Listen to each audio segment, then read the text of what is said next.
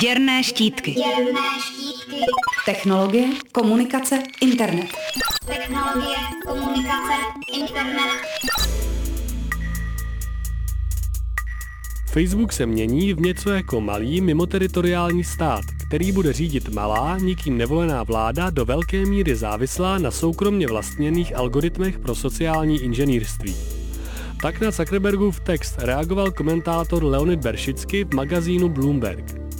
Strefoval se především do toho, že šéf Facebooku v manifestu o své síti mluví takřka v politických termínech.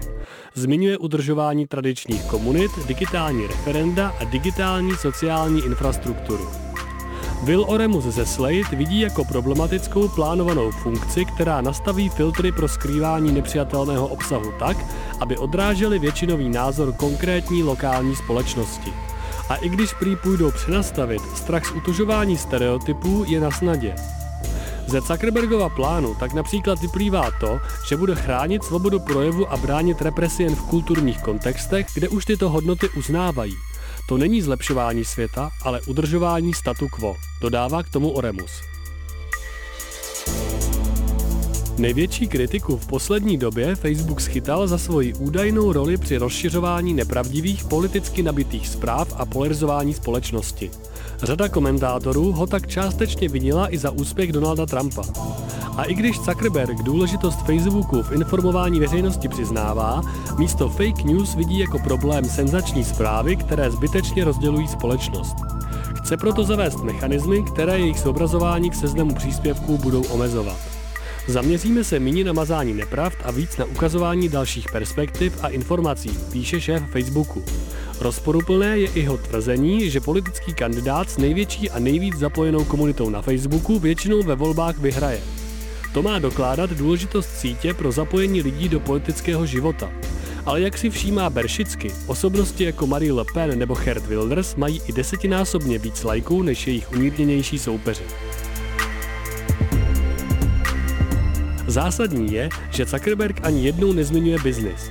Přitom je to Facebook, kdo drží 85% trhu s internetovou reklamou a všechny jeho funkce mají za cíl maximalizovat zisk. Výrazně to dopadá především na média, která se snaží i v post-facebookovém světě najít udržitelné modely financování a z jejich školáče Zuckerbergova korporace ukrajuje.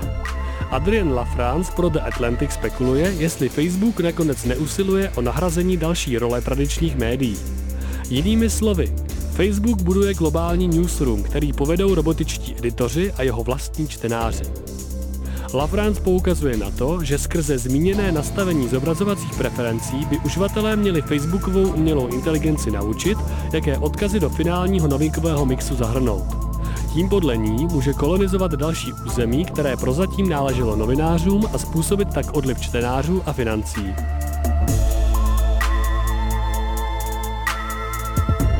Na to, co se změní prakticky, si ale musíme počkat. Zuckerbergův manifest je ve výsledku dost vágní a přesná vodítka moc nenabízí.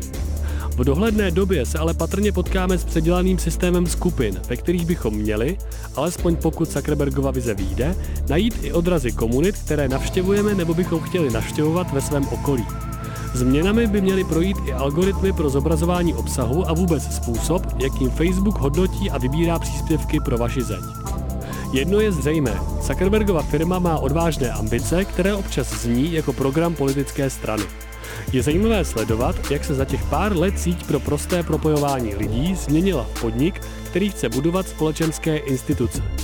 Jestli si tím, jak někteří spekulují, Mark Zuckerberg pokládá základy pro svou prezidentskou kandidaturu, neví nikdo. Facebook má ale v dnešním světě neoddiskutovatelný vliv a proto se vyplatí jeho plány sledovat podrobně. Pro Radio Wave Ondřej Trhoň. Děrné štítky. Děrné štítky. Technologie, komunikace, internet. Na rádiu Wave.